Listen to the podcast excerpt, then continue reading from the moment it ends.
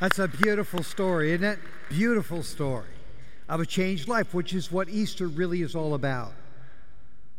I don't know if you know, but Easter is really all about what's called the good news. The gospel literally means good news.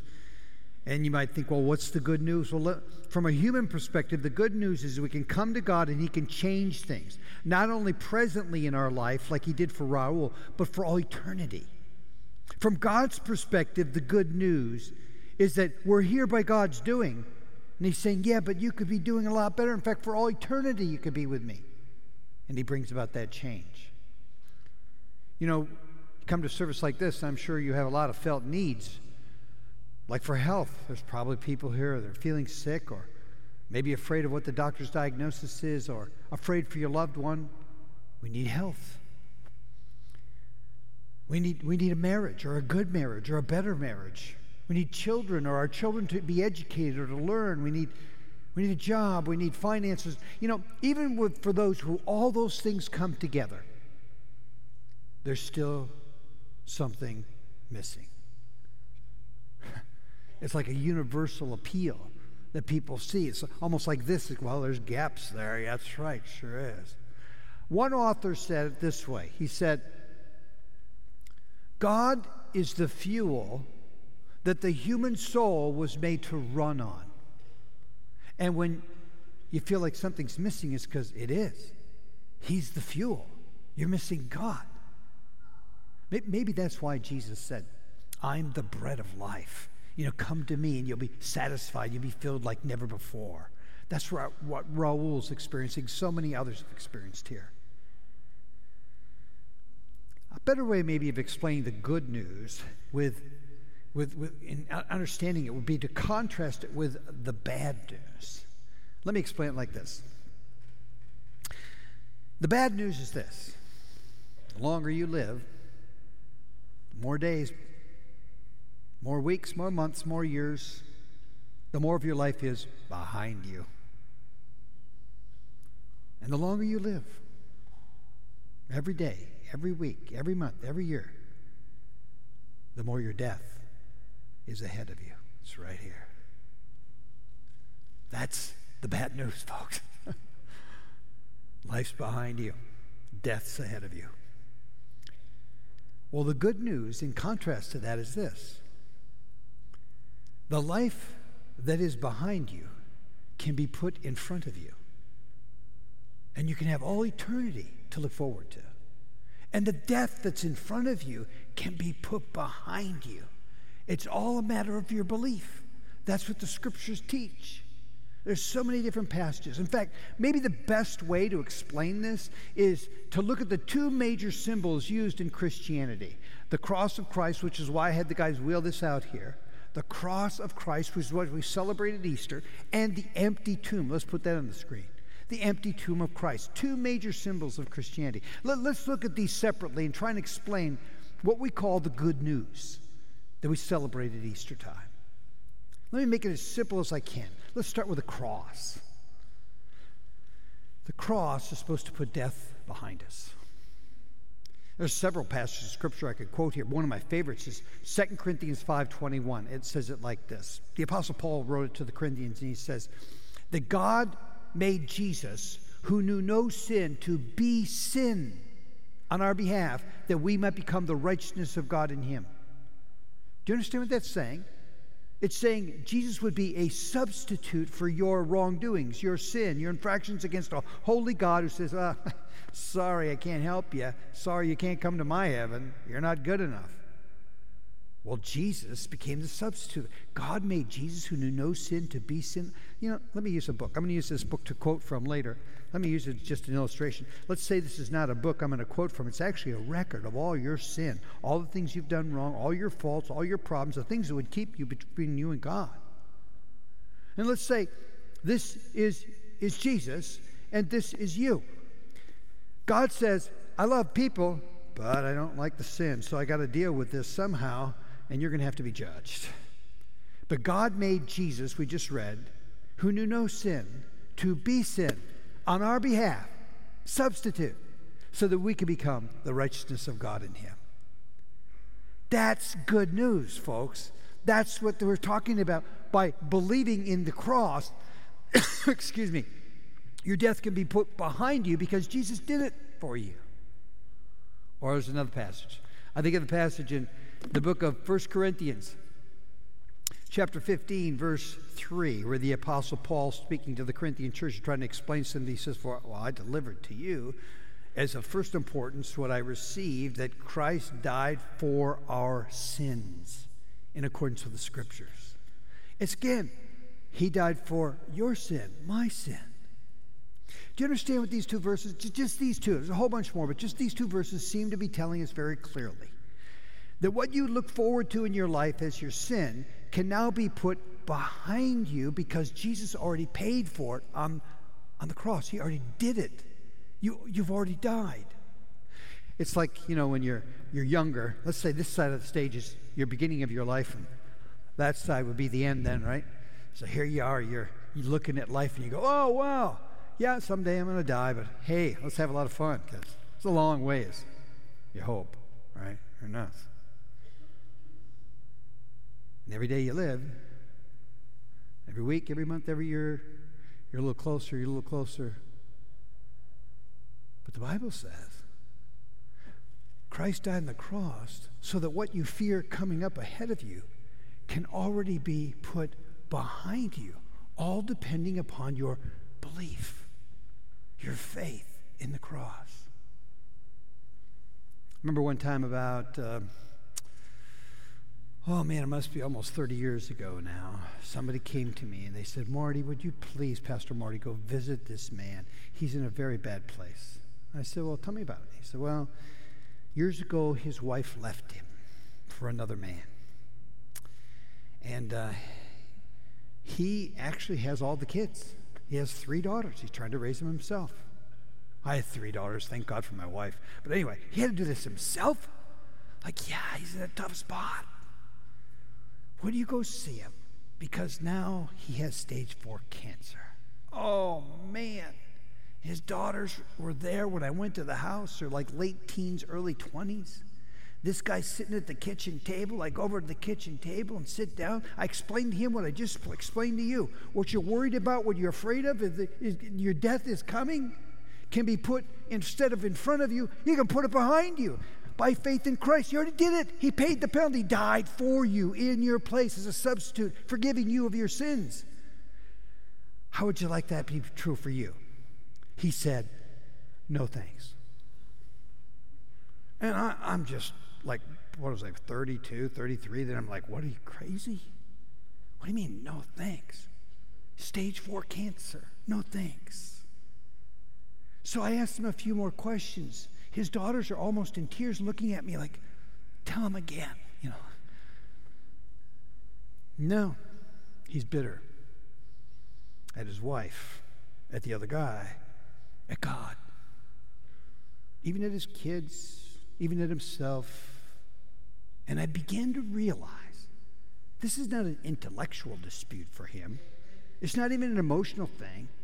It's an act of his will. He won't and no matter how I talked with him or what I tried to say, he wouldn't. And I remember going out of the house and driving back to the office thinking, oh, this is crazy.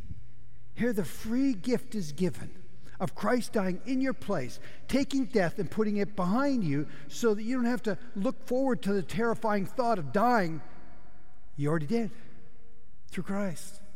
Sins are forgiven. But he wouldn't. Will you? Are you in the same place? I've been doing this for a long time, and I'm convinced it's just a matter of your will. For many, they claim it's intellectual. I almost laugh because it's like, really? Have you ever read the Bible? You ever read other authors? You ever really gotten into this? I think you might change your mind. I challenge you with that. That leads us to the second part. Oh, that's the cross, like first symbol of Christianity. The second one is the empty tomb. Jesus validated what he did by not only dying, but raising from the dead. Wow, a miracle of raising from the dead? Yeah. I put down point two of my thinking here is that the cross puts death behind us, but the empty tomb puts life ahead of us. Just like Jesus had an empty tomb, so you too will have an empty tomb. That's the whole point of Easter. Jesus said it well when he spoke in John, recorded in John chapter 11 to Martha. See, Martha was a good friend of his, so was her sister Mary, and one of Jesus' best friends on earth was a guy named Lazarus, who was their brother, their older brother. And you see, here's the situation Lazarus had gotten very, very sick. Jesus was out preaching and doing miracles with his disciples, all this stuff. And so Mary and Martha go, Oh, we just got to get Jesus here. And he could heal our brother Lazarus. Well, Jesus is notified, but doesn't get there till way late. I mean, days late. Lazarus is dead. He's already in a tomb. And so when Martha sees Jesus finally coming up the drive, she runs to him, bows down, and says, Jesus, Jesus, if you'd only been here, my brother wouldn't have died. And Jesus, you can almost picture it. John 11, verse 25, he's picturing Martha, Martha, don't you know I'm the resurrection and the life. He who believes in me will live, even if he dies. Even if he dies, you can live. He who believes in me, key word again, belief. Wow. That's an amazing truth, isn't it? All on that focused idea again of what do you believe? Your life can be changed. John 3:16, the most famous verse used in Christianity is what? For God so loved the world, he gave his only son. Whoever believes in him should not perish, because the perishing's already been done, but have eternal life. Eternal life. Do you understand what those verses are saying? Or another one. Look at Romans chapter 6, verse 4, where the Apostle Paul's talking to the Roman church. He Says, just as Christ was raised from the dead, talking about the empty tomb, by the glory of the Father, we too can walk in newness of life. That's what Raul's talking about. Like, my life's changed. There's newness here. Yeah. What these passages are telling us, your belief can change your position to your own life. To not looking at life as behind you, but my life's all ahead of me for all eternity. No wonder people are changed so dramatically. It's like, Death's behind me, life's ahead of me. Now, if that's not good news, I don't know what is. That's good news. And the good news is that my death can be behind me by faith, and my life can be ahead of me in the tomb by faith. Because just as Jesus had an empty tomb, me too. That is the promise of the gospel of the good news. My question to you is do you believe it? Your belief changes everything. Stories like Raul around here, we got a whole bunch. We call them God at Work stories. We do them all the time because there's so many, mine included. Probably one of the most dramatic I've ever read about was a man who was a confirmed atheist. His name was C.S. Lewis. Maybe you've heard of him. Very famous. Narnia, Tales, and all that stuff. C.S. Lewis was a confirmed atheist, even had a radio program, and then became a Christian.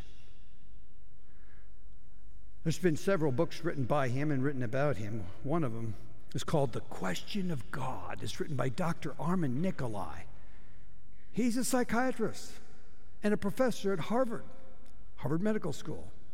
He wrote a book contrasting, comparing C.S. Lewis with Sigmund Freud. Fun book to read. And in here, he talks about C.S. Lewis and his conversion. Uh, let me get my glasses here and I'll show you. We hide all kinds of things behind that cross. Anyway, if I can get these open, here's what he said. Lewis made one of the most fateful decisions of his life one day.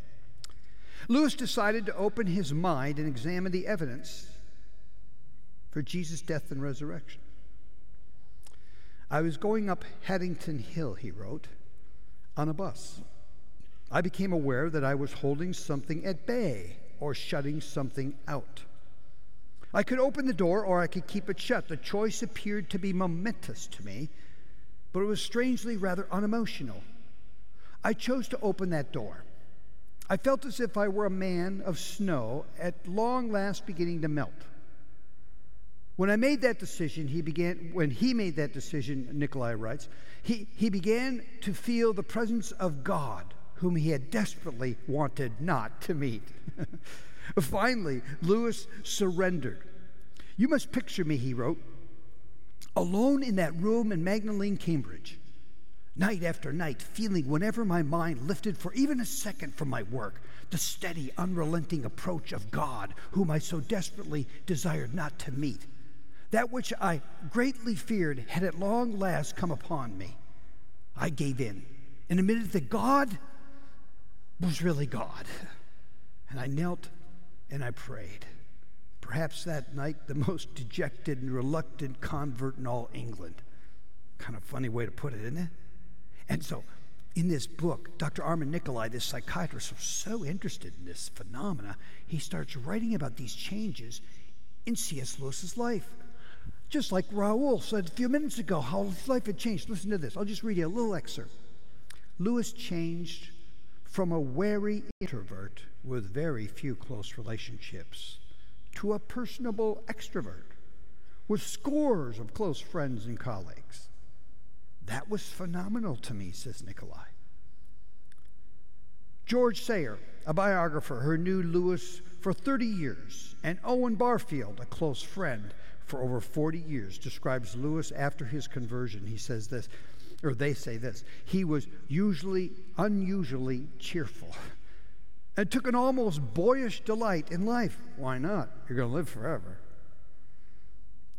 They described him as a great a person who was great fun to be with, an extremely witty and amusing companion, considerate and more concerned with the welfare of his friends than with himself. Why not? You already died. Why not? You're already living forever. What changed Lewis so much? Belief. Started with a prayer. Do you know right now you could do the same thing if you've never done this before, or if you've done it before and you want to confirm it? You could do it right now. It's just a simple prayer. I'm not going to make you come forward. I'm not going to make you stand up. I'm not going to embarrass you in any way. May have you raise your hand. It's between you and the Lord. It was for C.S. Lewis. It was for Raoul. You're just saying, Lord, I'm believing you died on the cross for my sins. I want to put my, my death behind me. I want to put the empty tomb in front of me. I want to take these verses of the Bible and own them. They're mine. I mean, I'm telling you, this is life changing.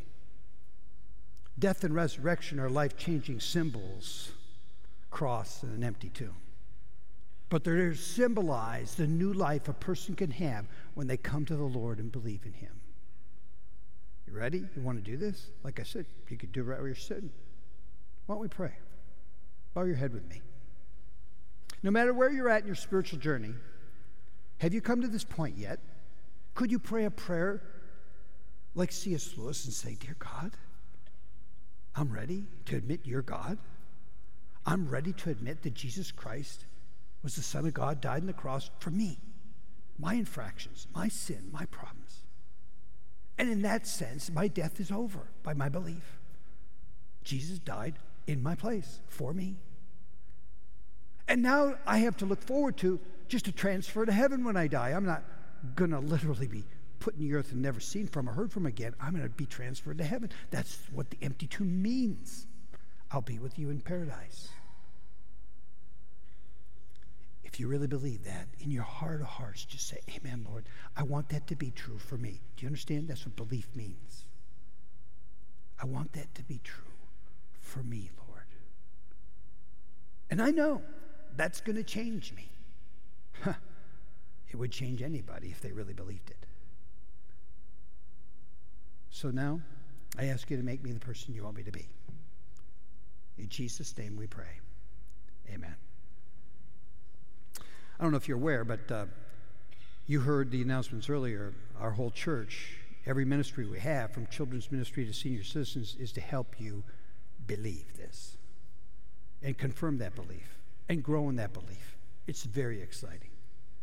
So if you're if you're new to this, you want to understand more, or you have questions, you don't even know if you believe this or not. Alpha is a place for you. There's people with red shirts out there ready to sign you up, put you in. We'll get you free meals. We'll get you into a group. You'll love it. Believe me, you'll love it. I've brought my neighbors before. It's tremendous. Or maybe just go to the welcome reception. Maybe you need to just come back to church to grow in this faith. whichever. I just pray you'll have a blessed Easter as you look forward to your own resurrection because Christ died for you. God bless. Happy Easter.